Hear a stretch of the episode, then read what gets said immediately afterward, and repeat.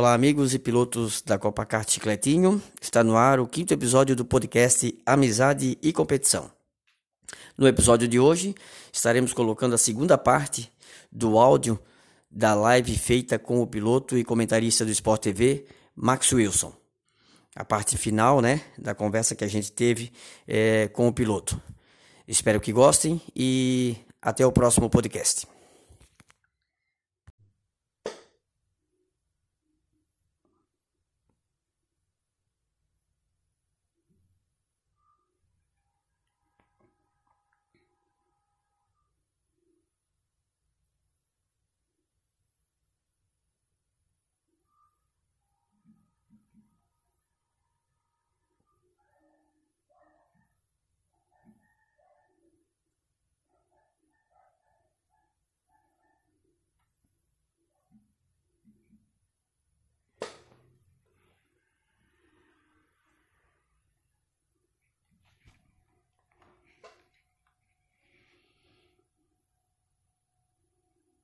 Vamos voltar aqui porque terminou o tempo e ninguém percebeu. O bate-papo estava tão bom.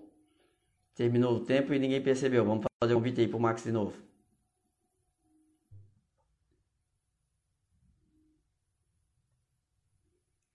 Bate-papo estava tão bom que perdeu o tempo aí, acabou o tempo da live e ninguém percebeu.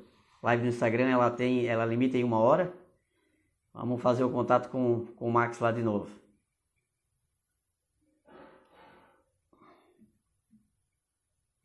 Max. Vamos esperar o Max entrar de novo ali. Aí, vamos continuar, continuar o bate-papo. Vamos voltar, Bernardo. Vamos voltar aí que a história é tão bem bacana, né? vamos esperar ele entrar de novo aí. Show de bola, Max. Estamos de volta aí. O bate-papo estava tão bom que eu estava acompanhando o tempo aqui, porque o, o Instagram limita a conversa Sim, em uma hora, hora né? Uhum. É, e estava tão bom o bate-papo que esquecendo do tempo. Não, imagina. Mas eu estava falando de surfers. Mas vamos lá surfers, eu morava Isso. em surfers e, e eu morava, eu, Surfers Paradise é um circuito de rua e eu morava no, num prédio que fica em Surfers Paradise, então eu passava pelo circuito todo dia, ou de carro, ou treinando a pé, corrida, que eu passava ali, então eu era o circuito local ali para mim, era o local de Surfers Paradise, é um lugar maravilhoso. Uhum. E é um circuito realmente excelente, o circuito de rua, os circuitos de rua da Austrália, que tem alguns circuitos de ruas da Austrália, inclusive Bathurst, que é um circuito que é a corrida mais famosa da Austrália, também é um circuito de rua, mas a Austrália tem alguns circuitos de ruas com, com características um pouco distintas dos circuitos de ruas como a gente teve aqui no Brasil na Stock Car, ou até mesmo Mônaco, que é um circuito de rua, que são circuitos de ruas é, mais rápidos. Então, Surfers uhum. é uma uhum. pista super estreita, mas a média horária é bem maior do que algumas pistas de rua que a gente tá, que a gente tem aquela, aquela impressão, como Mônaco, por exemplo, é um circuito super travado, tudo. Então, realmente era um circuito maravilhoso. Não só esse, como outros tantos circuitos na Austrália realmente são, na Austrália realmente são maravilhosos. Legal, legal. Então tá, Max. Aí, é, depois da V8, a, a Stock Car. Exatamente. Depois a estreia, da... é, Estreia em 2009, né? Eu comecei na Stock Car. RC. Isso, eu comecei na Stock Car em 2009. Na verdade, eu voltei da Austrália em 2008. É, em 2008, para todo mundo deve lembrar, foi o ano que teve uma crise econômica mundial e a, o dono da equipe que eu andava na Austrália, na última equipe que eu andei lá, ele tinha uma financeira.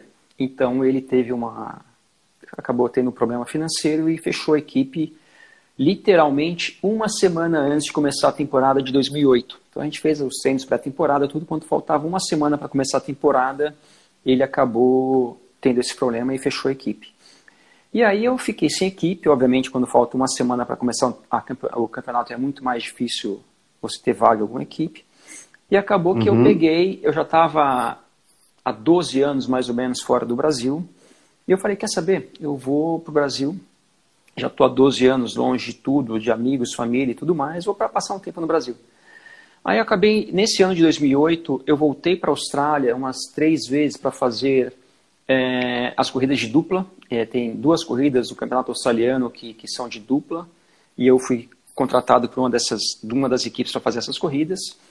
E aí na uhum. segunda, e, e eu fui, fiz a primeira, voltei para o Brasil, e aí eu recebi um convite é, da equipe RC. Eurofarma. E aí eu peguei, recebi esse convite e por incrível que pareça, eu também recebi o convite, mais ou menos no mesmo tempo, dessa equipe que eu fui fazer essa corrida de dupla para participar da, da para correr nessa equipe full time no ano seguinte, que era a temporada de 2009. Só que nesse meio tempo, eu estava aqui no Brasil, eu, eu já estava achando que era uma fase da minha vida, não só profissional, mas a minha vida também como um todo, de voltar para o Brasil. Já estava há, há alguns anos que eu já tinha passado por alguns países, que foi uma, uma experiência incrível ter morado em países diferentes, em continentes diferentes mas eu estava sentindo que eu acho que era o momento de eu voltar aqui para o Brasil. E acabou que eu tive também, eu tive um convite na Austrália para ficar na Austrália e tive um convite para começar na Stock Car. E eu decidi começar aqui na Stock Car, na equipe RC Eurofarma. Comecei com eles em 2009 e fiquei com eles até 2019. Foram 11 temporadas de parceria com, com a equipe RC, com o Meinha, com todo mundo da equipe e também com a Eurofarma, que que foi uma fase muito legal e que tenho muito orgulho dessa fase é, da equipe RC Eurofarma. Legal. Eu queria falar, antes de falar da volta, que está todo mundo aí pedindo para dar um voltar de alguma forma, né? Ninguém quer, quer ver fora das pistas aí. Eu queria falar sobre o título de 2010, que já foi no ano seguinte, né? Foi. Em Curitiba, foi... uma é. chuvarada também, né? É, Curitiba foi a última etapa daquele campeonato de 2010, mas o campeonato, na verdade, essa etapa de Curitiba foi uma etapa que eu usei de descarte. Eu, acabou que Sim. foi todo aquele drama que, para quem assistiu, deve lembrar, mas aquela etapa só teve o drama mesmo, que a pontuação daquela corrida não, não me resolveu nada. Mas foi um ano que foi um ano muito bom é, na Stock Car para mim naquele ano. E foi tão bom que, assim, é, que mesmo algumas coisas dando errado naquela temporada, é, a gente acabou ganhando o campeonato. Tiveram duas corridas, uma delas foi a corrida do milhão, que a gente tinha uma chance enorme de ganhar, que quem acabou ganhando foi o Ricardinho Maurício, meu, meu amigo e grande irmão, companheiro de equipe durante muito tempo, que ganhou aquela corrida, que a gente, eu tinha Legal. chance também de lutar pela vitória. E teve uma corrida que foi uma das últimas corridas daquele campeonato, que foi em Santa Cruz do Sul, que eu estava em primeiro, uma corrida que eu estava com uma liderança é, tranquila, e acabei tendo um problema no pit stop. O, o, o, o, mecânico que abastece o carro acabou deixando aquele bujão de abastecimento no carro, eu saí com bujão e tudo, eu tinha que parar uhum. a confusão. E, e, mesmo assim a gente acabou ganhando aquele campeonato, ganhou por um ponto apenas, mas foi um ano que poderia ter sido um pouco mais tranquilo, mas foi mais gostoso do jeito que foi. é verdade. É. É. Sempre quando a disputa é mais apertada, é, é, é, como é que eu vou dizer assim, se valoriza mais, né? É, e você sabe que é, em relação, a gente está falando agora há pouco da Austrália, né? Essa fase que eu corri na Austrália, numa categoria de turismo, que de novo eu tinha feito aquela corrida de TC aqui em São Paulo, eu tinha feito, eu esqueci de comentar com, com você também, é, em 98 e 99 eu, eu fiz algumas é, corridas de mil milhas, que era uma corrida que muito tradicional aqui tinha, que tinha aqui em Interlagos, as mil milhas brasileiras. Interlagos. Uhum. Que foi nessa época, 98 mais ou menos, 97, que eu fiz pela Porsche. Então, então era, eram essas as experiências que eu tinha com carros de turismo, mas realmente a Austrália me deu uma base muito boa é, para chegar aqui na Stock Car e estar tá um pouco mais aclimatizado com muito mais adaptado com as diferenças de carros, de corridas de carros de fórmula com corridas de carros de turismo, que tem muito mais contato, corrida um, pouco mais agressiva, digamos assim. Então, a Austrália me deu uma base muito boa para chegar aqui na Stock Car um pouco mais adaptado em relação a esse tipo de coisa. Adaptado, é. Ah, falou ali de disputa, né? Eu disputa, até comentou da corrida do milhão. É, ano passado, acho que foi, teve uma disputa muito bonita sua com o Rubinho, em Goiânia. Foi no retrasado. Também foi decidida ali na troca do box, né? A troca ali na, na pneus ali. Era a corrida do milhão? Era. Era, né? Uhum. Por pouco, por pouco tu não levou, né? Foi, foi uma corrida, foi aquela corrida que foi feita no anel externo de Goiânia, que Isso. não tinha a parte do miolo ali, uma pista diferente. Foi, foi, foi essa corrida foi uma corrida, foi uma corrida boa e, e foi uma corrida que é para mim foi uma surpresa o que aconteceu no final, porque aquela corrida, no começo da corrida, estavam. Quem estava liderando no começo foi, era o Daniel Serra, aí Isso. tinha, acho que o Nicolas. O, desculpa, o Félix da Costa, Félix Acosta, é isso. Eu lembro né? se o de graça estava ali, tinha eu também. Mas enfim, depois da, da parte da corrida, eu estava em primeiro e o Félix estava em segundo. E, e, e, antes do pit stop, antes dessa parte da primeira metade da corrida, até a, primeira, até a parada de box, eu nem, o Rubinho não estava nessa disputa. Então, não. o Rubinho não estava na disputa. Então, e por que eu estou falando isso? Quando eu fiz o meu pit stop, o Félix fez o dele e tal, eu estava em primeiro e o Félix em segundo, próximo de mim, mas numa distância ali que eu estava conseguindo controlar, e faltavam lá duas, três voltas para acabar a corrida, eu falei, bom, tá, tá, tá controlado isso aqui, tá ganho. Aí de repente eu estou na reta ali, eu vejo um carro saindo do box, e eu achei que fosse um retardatário, achei que fosse um cara que tinha nada a ver ali com aquela disputa. Aí, e, e, ninguém da equipe falou também. Acho que ninguém da equipe se atentou, uhum. que era o Rubinho. Percebeu. Tal, que fez uma parada de stop, um pit stop meio ninja lá, sei lá o que, que ele fez. Que ele saiu, sei lá, de onde ele estava para primeiro. E eu estou falando isso porque é. quando eu cheguei ali no final da reta, que eu vi que era o Rubinho, que eu vi que era para disputa, eu já estava do lado de fora do Rubinho, eu já não tinha mais para onde ir. Se eu soubesse que ele estava na disputa, eu poderia ter tentado fazer alguma coisa diferente do que acabou acontecendo, que eu nem sei se ia dar certo ou não, mas eu poderia ter tentado de repente. E quando eu vi que era o Rubinho, eu já não consegui ultrapassar, que ele ficou por dentro. Aí ele tinha o tal do fan push, que eu sempre fui contra esse fan push. Eu acho que isso dá uma disparidade muito grande numa disputa acirrada como foi aquela. Ele tinha um fan push, ele já deu o fan push, já deu um push, acabou a corrida e, e ganhou uh -huh, a corrida, ganhou uh -huh. um milhão, cheguei em segundo. E, e ainda tive que pagar é uma verdade. pizza para ele naquele domingo à noite, quando a gente voltou para casa. É, se eu não me engano, ele usou, ele usou, como ele tinha o fan push, ele usou, ele usou o push quando ele saiu do boxe já. Isso. Se eu não me engano, ele usou, ou e foi na volta entrada, alguma coisa assim, ele fez alguma... E na volta seguinte de novo, ele fez alguma coisa diferente ali que daí impossibilitou toda a tua chance de poder tentar recuperar, né? Exatamente. E naquela, e naquela torcida, e naquela corrida eu não sabia, eu, eu tava na torcida para ti e para ele. Uhum. Para ele pelo campeonato, porque ele tava na disputa do campeonato direto ali, né? É verdade, é, verdade precisava daqueles pontos, mas já tinha ganho um milhão. E daí, como tu não tinha ganho um milhão ainda, eu tava naquela, naquele passo, eu torci para um, outro. Ele tinha ganho um monte de milhão. Foi bem já. emocionante. Já, já. é bem verdade mesmo. Mas é, é como uma vez eu vi uma entrevista numa, numa disputa de uma pole, tu junto com ele, é, que tu tava lá sentado esperando, né? Tu tava no, no, no banquinho da pole ali no centro. Aí eu me lembro que quando entrou o Rubinho, quando era, acho que o Rubinho dava a volta depois de ti. Aí tu ainda falou na entrevista, deixou para disputar a pole com o Rubinho, é encrenca, né? Você sabe, eu acho, eu não sei se é essa corrida que está falando, mas essa corrida ele, ele fez a pole por dois milésimos, três milésimos, uma coisa assim. E é, eu foi, acho que foi. Foi em Londrina isso aí. E ele fez a pole e é isso aí. Na corrida eu acabei ganhando a corrida. Ele chegou, eu nem, ele, nem sei que lugar ele chegou, mas eu lembro dessa corrida assim. Acho que foi em 2017, é. 2018, 2016, não lembro que foi. Legal, legal. Uma outra coisa que me marcou bastante é, foi também uh, na Stock Car, mas foi numa transmissão tua na, na Sport TV como comentarista, aquela homenagem no Dia das Mães que fizeram para ti ali no, no, na Stock Car. Aquilo ali foi muito massa, foi muito marcante, porque estava fazendo parte da apresentação da. No, né, numa corrida de Fórmula 1 ali, nos comentários da, da corrida, né? Aí eles. Ele, é, acho que era um dos treinos. Aí a Globo colocou lá essa homenagem para ti. E eu me lembro que o Guilherme Pereira estava em loco lá na, Começou a chorar. nesse grande prêmio. Começou a chorar, foi muito marcante. Aquilo ali foi bem, foi bem bacana. É, Até eu procuro esse vídeo para ver de novo aí na internet, mas não acho ele. Até achei que, que daria para ver, mas não tem como. É, eu tenho que, até que procurar ver se consigo até através do Sport TV ver se consigo isso aí. Você sabe que esse final, essa, essa corrida, na verdade, é, foi marcante, é, esses dias foram, foram muito especiais para mim, porque primeiro de tudo assim foi uma, uma surpresa que a equipe fez para mim.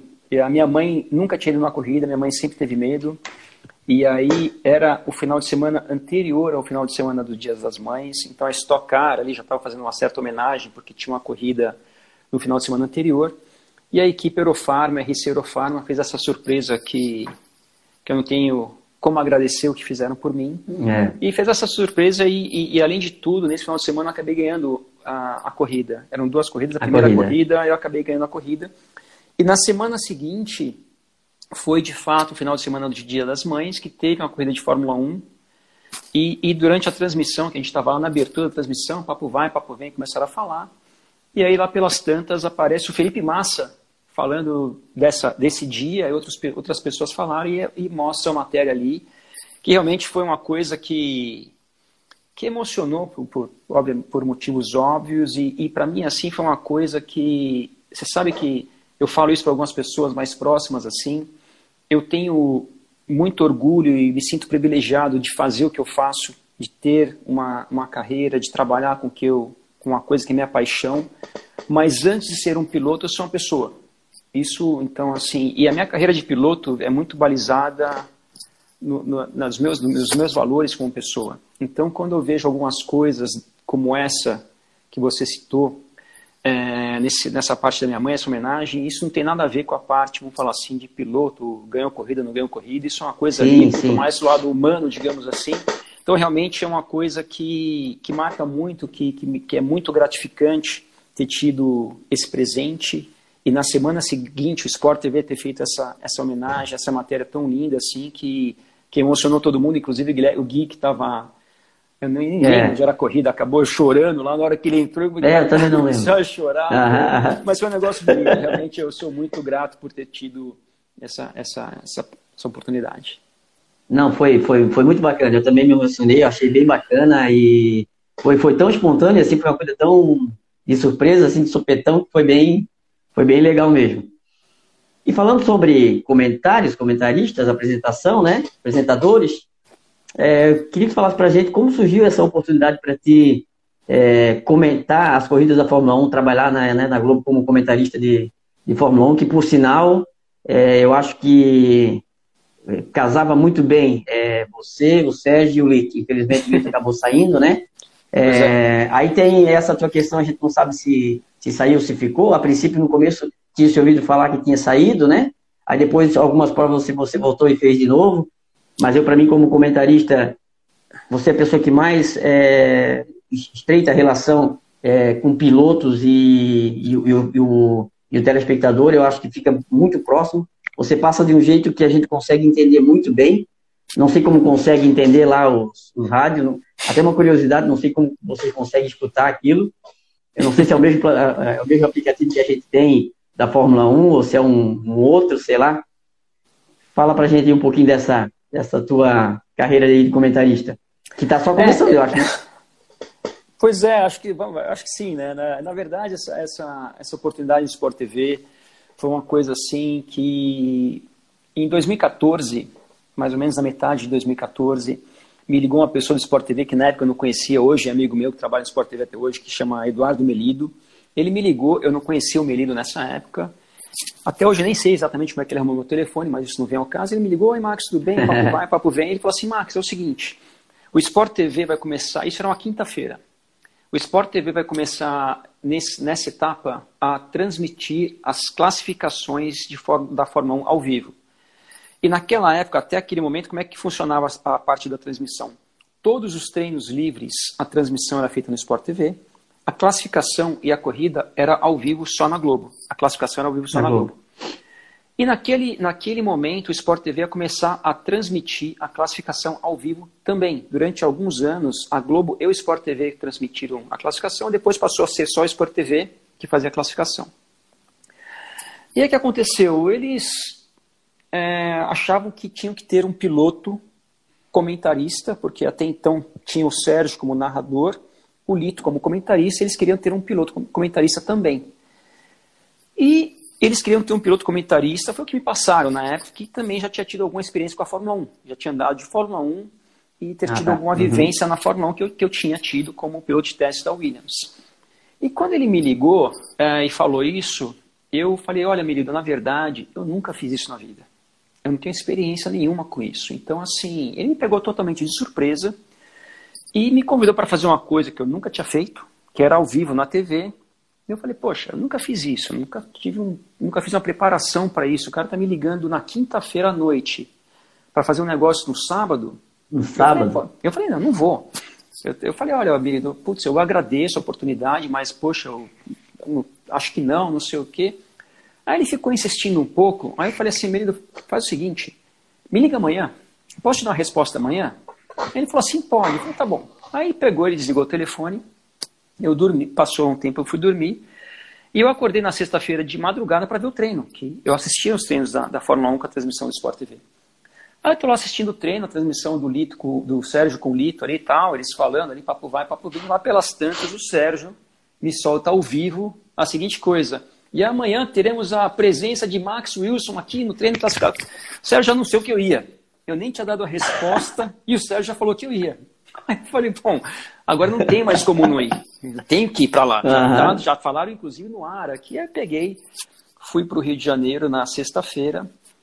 E na, no sábado de madrugada chego eu lá no Sport TV e foi até engraçado. E começou a transmissão, ao vivo. E, e, a parte, o primeiro treino, que eu nem participei na verdade, é, só apareciam as imagens ali do circuito. E na parte do, da classificação, você já, a gente aparece, já tem o estúdio ali tudo. E aconteceu um problema importante. Não tinha um uniforme, um uniforme do Sport TV que coubesse em mim. Eu, com esse meu tamanhão todo, não tinha um blazer, uma camisa, uma calça que cabesse em mim. eu nunca esqueço, eu entrei no camarim e começaram a procurar e nada servia em mim porque eu tenho no, no, nos altos do meu um metro e pouco tudo ficava grande. Então assim eu tinha eu lembro que tinha um blazer eu lembro que lá pelas tantas a, a, a moça do camarim pegou o blazer da Kira Grace que é uma que é uma comentarista do, de luta que é mulher só que dela não uhum. do meu tamanho mas não passava do meu ombro. Então enfim aí lá pelas tantas arrumaram um, um blazer lá. E essa parte do blazer foi, foi é importante porque assim eu já estava lá ao vivo fazendo uma coisa que eu nunca tinha feito na vida com um blazer que eu fiquei o tempo inteiro da transmissão com a mão no bolso, porque se eu tirasse a mão do bolso, o blazer veio até a canela quase. e eu olhando para uma câmera, enfim, acabou que foi desse jeito. E aí fiz uma, a primeira, fui como convidado nessa corrida, eu nunca esqueço, foi o Grande Prêmio da Hungria.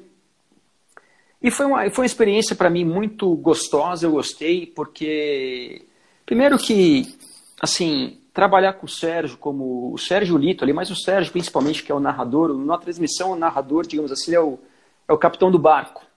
E o Sérgio, o Sérgio me deixou ali de uma maneira tão à vontade que assim, eu fiquei muito nervoso, mas muito menos nervoso que eu ficaria se ele não tivesse criado uma atmosfera ali para mim que me deixasse o mais à vontade possível. Então isso me ajudou muito. Uhum. Então eu fiz essa primeira participação como convidado.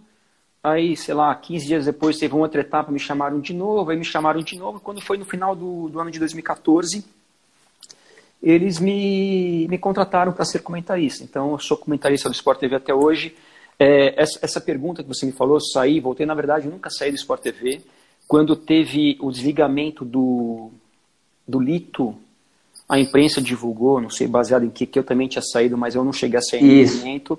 Uhum. O que uhum. aconteceu a partir do ano passado foi que eu deixei de fazer todas as etapas, que é o que eu vinha fazer, eu fiz entre 2014, a segunda metade de 2014 até o final de 2018, eu fazia todas as etapas. No ano passado, eu revezei com, com o Felipe Jafone. Felipe, que é, uhum. que é irmão meu, amigo meu desde criança também. O Sport TV uhum. contratou o Felipe também. Então, algumas Sim. etapas faço eu, outras etapas faz o Felipe. O Felipe ano passado, e esse ano também, esse ano não está tendo corrida, mas ele vai fazer muito mais etapas do que eu. Eu vou fazer uma outra etapa, mas eu continuo no Sport TV também. Ah, legal. É. Bacana. E, e para ouvir os rádios? É através do aplicativo da Fórmula 1? Na verdade, Daquele... não, a gente, o, não? que a gente tem lá na, na transmissão é o que, é, o, o que vocês têm na, na televisão aqui. Então, a, ah, é? é? a mesma transmissão, o som que chega aqui, uhum. chega lá para a gente. Na verdade, essa parte do rádio é uma coisa muito mais assim de é, experiência mesmo. Então, assim, é, é, muito difícil, até, até em português, se você um dia for numa corrida de, de Stock Car e colocar o rádio no ouvido ali e for tentar entender o piloto, é uhum. muito difícil. É diferente, é diferente do que a gente está falando aqui no aplicativo, no telefone, obviamente diferente do ao vivo. Então, assim, Sim. quando você tem todo aquele ruído, aquele barulho de motor ali, realmente é, leva-se um tempo para você começar a se acostumar com todo esse esses sons que você tem ali em volta do, do que o piloto ou a equipe está falando. Então, por eu ter vivido e vivo isso até hoje, né, de estar tá ali dentro do carro ouvindo, então você realmente adquire ali uma uma habilidade de você é, ouvir e entender coisas que quem não está acostumado realmente não ouve. Um exemplo disso, que eu, que eu tive uma experiência disso, é, quando eu morava nos Estados Unidos, tem, eu, uma vez eu peguei um voo, aconteceu uma vez só isso comigo. Um voo que você tinha no, no, na poltrona do avião alguns canais de música, rock, música não sei o que, sei que lá, e tinha um canal que você ouvia a, a, o piloto com a torre de fala torre de cronometragem, é torre de comando lá do, dos aeroportos. Comando. E eu comecei, eu entrei no canal dos caras, eu comecei a ouvir, eu falei, não, não entendo nada que esses caras estão falando. Porque, assim, é uma maneira de falar, um linguajar, uma maneira tão rápida, que, assim, mesmo você dominando o idioma, se você não tem experiência de ter essa situação, você realmente não consegue entender. Então, para mim, para o Luciano, que faz a transmissão também lá com a gente, com a Globo, tudo, a gente, por ter sim, vivido, vive no carro até hoje, ouvindo alguém falando no rádio com a gente, a gente está mais acostumado com isso. Então, realmente, eu acho que é, é isso que ajuda. Pode ser, então, bacana. E já que a gente está falando de Fórmula 1, é, vamos falar um pouquinho sobre, sobre a Fórmula 1, então. Vai ter Fórmula 1 esse ano ou não? não sei. Eu não tá sei. Tá difícil, assim, né? É, é, isso tudo né, que está acontecendo é, é uma coisa inédita, é uma coisa que, na verdade, eu não sei, eu acho que também ninguém sabe. Ninguém eu, sabe. Assim, é. Eu torço para que, não só em função da Fórmula 1, eu vejo, eu torço pela função da, da saúde, né, da parte da sim, saúde sim, das é. pessoas, que, que isso aí seja resolvido o mais rápido possível, porque isso realmente e é muito... E que eles possam voltar com segurança, né? Que o mundo possa voltar com segurança, não É. só a Fórmula 1, como tudo, né? Sim, sim. E realmente é o que todos nós torcemos, mas é, realmente tem que esperar e ver o que acontece. Eu, todo, a gente tem, acontece. Tanto aqui no Brasil quanto na Fórmula 1, a gente tem um calendário aí que já meio que estabelecido, mas obviamente a gente vai, nós vamos ter que ver o que acontece com, com essa pandemia para poder ter um, uma visão um pouco mais clara do que vai acontecer no futuro. É. E nesse meio tempo, enquanto a Fórmula 1 tá parada, já começou a dança das cadeiras, já, né? Pois é. A gente teve aí, pois é, novidades aí com o Vettel, com o Ricardo, com o Sainz, né? É isso e o que, que tu me diz aí do Vettel? Será que ele se encaixa em alguma outra equipe ou acaba se aposentando? Como é que Olha, tá? Eu, eu não, Não sei se por tu ser piloto tem algum, alguma informação diferente da gente, que a gente acaba lendo. Não, eu não tenho nenhuma informação de, é, diferente. Na verdade, eu acho que nem tem uma coisa definida em relação ao futuro do Vettel. Agora, para mim, pelo menos, uma coisa que não me surpreende é o que aconteceu da Ferrari é, não dar sequência no contrato dele. Eu acho que é, a Ferrari, na minha opinião, na minha visão, tentou fazer passar desapercebido coisas muito relevantes que aconteceram na temporada passada. É, tiveram algumas passagens que, que obviamente não é interesse da Ferrari alimentar esse tipo de, ou divulgar esse tipo de situação, mas tivemos ano passado algumas situações, logo na primeira etapa do campeonato do ano passado, é, acho que poucas pessoas repararam nisso, na largada do Grande Prêmio da Austrália do ano passado, já chegou ali no final da reta, da primeira etapa do ano, é, Vettel com Leclerc, e o Vettel nessa disputa acabou espremendo o Leclerc que acabou indo para a grama. Que é uma coisa que entre companheiros de equipe que estão começando a relação na primeira etapa de um campeonato, de uma série de coisas, já é uma coisa um pouco atípica, já é uma coisa que normalmente não deve acontecer. Pode até acontecer às vezes por um incidente, mas é uma coisa que não deve acontecer e na minha visão aquilo não foi muito incidente. Dali para frente aconteceram outras situações, que eu não vou lembrar de todas, mas vou pontuar algumas aqui. Teve a corrida de Singapura, que a Ferrari privilegiou ali o Vettel numa parada de boxe, por uma corrida que o Leclerc ia ganhar tranquilamente. Acabou. Ganho uma antes do Leclerc, né?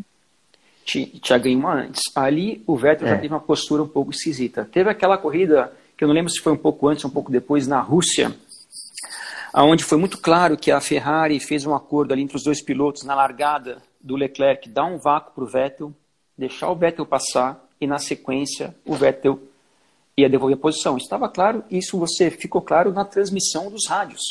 O Leclerc falou Isso. assim, olha, já fiz minha parte, não sei o quê. E o Vettel ali começou a dar um migué, digamos assim. Ele deu um migué e acabou que não deixou o cara passar.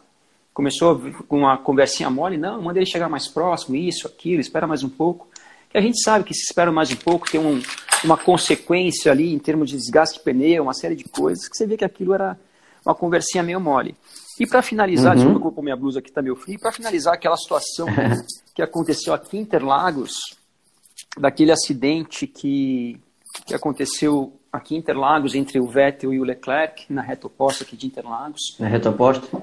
E para mim ali, eu não tenho, eu por um acaso estava trabalhando de comissário desportivo nessa etapa, é, eu não tenho a menor sombra de dúvidas que aquilo ali foi 100% culpa do Vettel. E de novo, é, a Ferrari teve uma, uma, conversa mole, a Ferrari fez o trabalho dela, que é tentar colocar panos quentes em, em cima de todas essas situações, mas eu estou pontuando essas situações porque no fim, Alex, como, como todo negócio, como toda empresa, você tem que ser um excelente profissional, tem que ser um monte de coisa, mas você também tem que saber trabalhar em grupo, trabalhar em equipe, você tem que ter uma postura. Então, assim, ao meu ver, eu acho que o Vettel deu sinais que esse lado, essa parte de saber lidar com as coisas, saber cumprir alguns combinados, é, ele não é muito ponto forte dele. Isso eu falei em relação à temporada do ano passado, mas a gente teve sinais disso já na relação dele com o próprio Kimi Raikkonen, que era um cara que se colocou ali mais ou menos numa posição de segundo piloto e, e mesmo assim teve aborrecimento. A gente lembra do que aconteceu na parceria entre o Vettel e o Mark Webber na, na equipe RBR, aquela famosa corrida do código 21 lá, que era para o Webber chegar Multi em primeiro, 21. Multi 21 Isso. e tudo, e o Vettel foi lá e não cumpriu um acordado. Não cumpriu. E assim, eu, eu, eu, eu vejo que tem muitas pessoas que, que têm a seguinte opinião: não, é, o cara para ganhar tem que passar por cima de tudo. O cara que não sei o quê tem que não tem que respeitar nada para ganhar uma corrida, para ganhar, para ter sucesso em alguma coisa. Eu eu não tenho uma visão assim. Eu acho que se a gente for pensar assim, então o cara para ganhar dinheiro, se ele roubar banco também pode. Entendeu? Então assim, eu não estou comparando o veto com o desculpa mas assim, eu acho que tem coisas que se você fez um combinado, tem que cumprir um combinado. Seja na Fórmula 1, uhum. seja na padaria, seja na sua casa, seja onde for. Então, assim, tem coisas que, que eu acho que você tem que cumprir. Isso não quer dizer que você não é um cara que quer ganhar ou que não quer ganhar. Todo mundo quer ganhar. Então, assim, eu acho que o Vettel é um cara que já, já mostra, já mostrou algumas vezes é, que é um cara que às vezes deixa a desejar nesse quesito. Isso aí é uma coisa que atrapalha atrapalha qualquer empresa, seja uma, uma equipe de Fórmula 1, seja um escritório de direito ou qualquer coisa. Então, realmente, eu acho que nesse lado Sim. ele não, não colabora muito e isso, e eu não sei o que vai acontecer com ele. Mas uma coisa a história já mostra: alguns pilotos fenomenais que tiveram alguma dificuldade nesse quesito postura, digamos assim, é, saíram do esporte antes do que o talento deles deveriam permitir. A gente tem um, um, episódio recente do próprio Alonso, que é um piloto fenomenal, um dos pilotos mais talentosos da Fórmula 1. Eu nem sei se ele vai voltar, mas ele não está na Fórmula 1. O Alonso, é. na idade que ele tem, com o talento que ele tem, com tudo de bom que ele tem, hoje ele não está na Fórmula 1. É muito claro, ele não está, não é porque não teve vaga, não sei o que, não está porque não, não teve mais espaço é um cara que também se mostrou muito difícil de lidar, e isso aí teve uma consequência que, que aconteceu. Então, assim, eu não sei o que vai acontecer com ele. É um cara que realmente agrega muito para a Fórmula 1, é um piloto que foi quatro vezes campeão mundial, lógico que seria uma pena ele sair da Fórmula 1, mas não me surpreendeu ele ter saído da Ferrari. Ou a Ferrari Sim. não ter renovado o contrato com ele. Não ter renovado. Eu acho que a Ferrari também ela perdeu um pouco do. Já faz anos que eu acho que ela perdeu um pouco do rumo em termos de saber lidar com dois pilotos assim, mais ou menos do mesmo nível, né? Eu acho que ela não tem uma, um, um cara ali, um diretor, um, né, para controlar esse, o ímpeto desses, desses pilotos mais de. Porque hoje ela, ela fugiu um pouco de, de ter um piloto, é, primeiro piloto e um segundo piloto. Ela quer fazer os dois pilotos terem a mesma chance no início do campeonato, mas acaba sempre optando por um por outro conforme vai se destacando, pela pontuação, sei lá, né?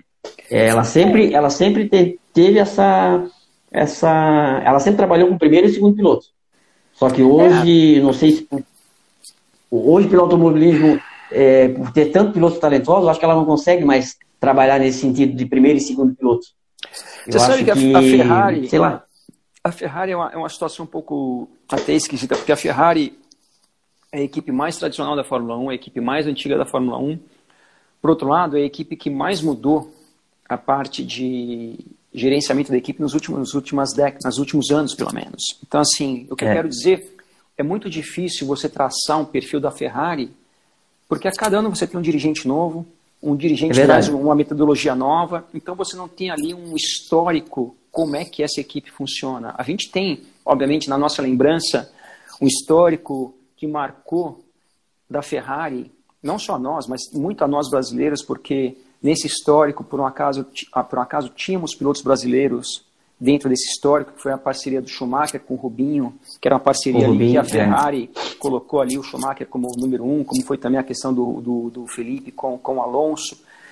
Certo ou errado, era um histórico que a Ferrari tinha. Dali para frente, é, até muito em cima das críticas que, que recebeu e que aconteceu lá com o Rubinho, com o Schumacher na Áustria, com o Felipe, com o Alonso em Hockenheim, e, e tentou dali para frente não mudar só esse é, perfil em relação a isso, mas em relação a série de coisas. Nós tivemos na Ferrari nos últimos anos, sei lá, meia dúzia de dirigentes. Que é uma e coisa aí andou, é. Que, então, assim, hoje, na Ferrari não tem nenhum perfil traçado. Você tem um perfil traçado lá na, na Haas, por exemplo, que é a equipe mais jovem da Fórmula 1, mas o, o, o diretor lá, o chefe da equipe da Haas é o mesmo há cinco anos. A Ferrari, Sim. nos últimos cinco anos, teve, sei lá, cinco é, é. chefes de equipe. Então, realmente, hoje, a gente não tem muito traçado um perfil da Ferrari, mas é uma equipe que, que é uma das favoritas, é a mais tradicional, é uma equipe que todos nós gostaríamos de ver voltar a vencer. E, e hoje tem um piloto lá que, na, na, minha visão, é fenomenal, que é o Leclerc. Porque uhum. eu acho que ele é fenomenal não só em termos de velocidade, de pilotagem, mas uma coisa que me surpreendeu, me chama muito a atenção do Leclerc, é a maturidade dele. Que eu, eu, eu faço até, na minha, na minha visão, ele é um cara a ser comparado com o início da carreira dele na Fórmula 1 é muito parecido com o início da carreira do Hamilton na Fórmula 1. Eu do acho Hamilton. que a do Hamilton uhum. é ainda mais impressionante, porque o que o Leclerc fez no primeiro ano na Ferrari, o, o, o Hamilton fez uma coisa mais impressionante ainda no primeiro ano dele na Fórmula 1. E dentro de um cenário totalmente turbulento, que foi aquele ano com Alonso em 2007, que aconteceu toda aquela confusão que aconteceu, e ele não ganhou o campeonato naquele primeiro ano dele por uma fatalidade, porque era para ter sido campeão. Por erro, é. E agora é. você vê é, menos impressionante por não ser o primeiro ano do Leclerc na Fórmula 1, o segundo ano, mas o que ele fez na Ferrari e também passando por algumas adversidades que eu acho que esse conflito que ele teve ali dentro da equipe com o Vettel, que a gente falou aqui sobre isso agora há pouco, a maturidade que ele mostrou, a postura que ele teve, que ele teve ano passado, é uma coisa que um piloto tem que ter para ter é, um sucesso pleno, digamos assim, na, no, no, esporte. Porque esse esporte não é só velocidade, não é só arroz, você tem que ter a calma, você tem que ter a cabeça para lutar por um campeonato. Um piloto extremamente rápido, arrojado, vai ganhar duas corridas, ele vai bater três corridas, vai ganhar mais duas, vai capotar, depois ele ganha mais uma, tá um. Agora um piloto, para ser um piloto de campeonato, ele tem que ter uma, uma frieza que eu vejo no, no Leclerc, uma frieza muito grande, principalmente se tratando de um, de um jovem de, sei lá, 21, 22 anos. É, é, o pessoal fala muito do Max, né, muito fã do Max eh, Verstappen, e, e porque o Max Verstappen trouxe essa multidão holandesa, é, também é um piloto arrojado, um piloto muito bom, mas eu não vejo o Max um piloto ainda para disputar um campeonato. Eu ainda acho que ele precisa ter, como você falou, precisa ter mais maturidade. Ele já melhorou um pouco, né, em relação ali ao início da carreira dele, mas eu não vejo ainda um piloto assim com maturidade para disputar um título. Eu acho, na minha opinião, não sei se o que que tu pensa disso. É, eu acho assim, na, na verdade, eu acho que ele vem evoluindo e, e para não sair um pouco do eu acho, eu não acho, não sei o quê, o que eu, o que eu vejo é o seguinte, até hoje o histórico dele não mostrou essa maturidade. Ele vem evoluindo, mas ele não se mostrou ainda ser um piloto como é um Hamilton que passa 3, 4 anos sem cometer um erro. Entendeu? O Hamilton, quando foi a última vez que o Hamilton errou? Você teve essa situação aqui de Interlagos que É, isso é, uma, é o diferencial que você precisa para ganhar um campeonato. Lógico, quando você tem uma situação, é. quando você tem uma situação como já existiu na história de qualquer categoria de automobilismo e também na Fórmula 1, que você tem uma equipe muito dominante, aí sim você pode se dar o luxo de fazer duas, três besteiras e mesmo assim lutar para um campeonato. Agora, numa disputa arrojada, que todo ano que começa qualquer campeonato de qualquer coisa, você parte do princípio que vai ser competitivo, lógico, algumas categorias mais, outras menos, mas assim, o Verstappen que é um piloto extremamente talentoso, rápido, uma série de coisas, mas até hoje ele não se demonstrou, não mostrou ter a maturidade necessária ainda a, a ser um campeão mundial. Pode ser até sem essa maturidade. Se tiver um carro um dia competitivo, ele é extremamente competente no que ele faz, mas ele não é um piloto, ao meu ver, tão completo como é, por exemplo, o Leclerc, já no segundo ano dele de Fórmula 1, e o Verstappen está indo, sei lá, para a sexta temporada dele. É, verdade. Quinta ou sexta, eu... uma coisa assim. Isso, é. Eu sempre, eu, eu sempre falo do Ricardo. Para mim, o Ricardo é um piloto completo, um piloto que tem a maturidade e que merecia estar num carro para poder disputar um título. Eu, na minha opinião, ele não deveria ter deixado a Red Bull, apesar de que é, a gente sabe que a Red Bull começou a puxar um pouco mais para o Max Verstappen, né? Mas eu torço para o Ricardo futuramente estar na equipe, porque acho que quando ele estiver numa equipe de ponta, com certeza é um piloto para ganhar título. Eu concordo com você, eu gostaria muito também de ver o Ricardo num carro competitivo. Eu acho que ele é um piloto num pacote, digamos assim, no geral, hoje, é, mais completo do que o próprio Verstappen. É, e a gente, assim, esse ano a gente vai, vai ter que ver o que acontece, mas uma coisa que eu torço muito que, que, que dê certo é, é essa nova parceria, é voltar essa parceria McLaren e Mercedes, que a gente sabe que essa parceria durante anos foi uma parceria de sucesso. É, muito eu forte. Espero, eu espero que, que a, a McLaren equipada com motor Mercedes volte a ter um pacote competitivo. Vai saber, o, o Ricardo deu essa volta toda, saiu da RBR, foi para a Renault, agora está indo para a McLaren. Vai que dá certo. Eu torço para que dê certo, não é. só para ele, porque eu acho ele muito competente. Eu conheço ele um pouco, eu conheci ele na Austrália, quando eu corri na Austrália, ele eu tinha conhecido o Joey Chow aqui e tive com ele aqui uma vez no Grande Prêmio do Brasil. Ele veio falar comigo, ele lembrou, ó, oh, Max, não sei o que tal. É um cara que eu não conheço ele, assim, não sou amigo dele nada, mas assim, a, a, a simpatia, a, a, boa vibração, a boa energia que ele passa quando a gente vê ele na televisão ou vê ele no autódromo, uma coisa assim, é um cara que parece ser um cara muito simples, muito, muito gente boa e eu, eu torço por ele. E, e, não só por essa é, questão também. pessoal, eu acho um piloto extremamente competente também. Eu também. Eu sou, eu não escondo ninguém, eu sou muito fã do Hamilton, desde quando ele iniciou na, na, na, Fórmula 1. Eu acho que, como você falou ali, o que ele fez no primeiro ano dele foi fantástico. E bater de frente já com o Alonso, um cara que, que, que era bicampeão, não se intimidou, errou muito pouco. Eu me lembro que ele errava nos treinos, aí o pessoal ia fazer entrevista com ele e perguntava, né, por que. Ele, ele sempre dizia: Eu estou tentando achar até onde que eu posso ir, até onde que é o limite da minha frenagem e chegava na corrida ele não errava, ele não cometia um erro. Então, é, ele passou por um período turbulento tal ali, né, de, eh, que todo, acho que todo piloto passa, mas tirando o Hamilton, que eu sou um grande fã, o segundo piloto que eu mais gosto no grid é o Ricardo. Eu gosto muito do Ricardo também, e para mim, assim, é, eu acompanho a Fórmula 1 desde o começo dos anos 80, mas para mim, a coisa mais impressionante que eu vi na Fórmula 1, para mim, foi o primeiro ano do Hamilton. Eu acho é. que, lógico, eu não estou de forma alguma desmerecendo outras coisas, outros pilotos que fizeram ou alcançaram sucesso de alguma maneira, numa corrida, num campeonato, de forma menosprezando nossos pilotos de casa aqui, Piquet e tudo mais. Mas, assim, é, você pegar um piloto jovem, estreante, já colocar na equipe de ponta, ao lado de um bicampeão, no primeiro ano dele, não sei o quê, e ele lá, e quase, e aquele campeonato caiu da mão dele, estava na mão dele. É. Então, realmente, isso aí é uma coisa que, para mim, é o que mais impressionou até hoje, que eu assisti na Fórmula 1, foi a primeira temporada do Hamilton. Dali para frente, é. ele teve uma fase que se perdeu um pouco, que eu acho que é natural pela idade, pelo, pela ascensão, por uma série de coisas. E, e, e, nos últimos anos, não precisa nem comentar o que ele vem fazendo, mas aquele primeiro ano de 2007, para mim, é o que mais me impressionou até hoje na Fórmula 1. Foi fantástico, é. Max, é, nós estamos ali quase acabando o tempo de novo, né? Que tá quase acabando minha bateria, com... vai dar certinho. Também, também vai dar certinho. Então, para a gente encerrar, eu queria, eh, antes de te agradecer, né, eu queria só saber, Copa Porsche, qual a tua função rapidinho que tu tens lá e o que esperar do Max para frente, é, como piloto? Volta em alguma categoria, é, fica no, no, no, trabalho na Porsche, fica como comentarista? É, acho que tem bastante gente curiosa nesse sentido. Fala um pouco para a gente isso aí.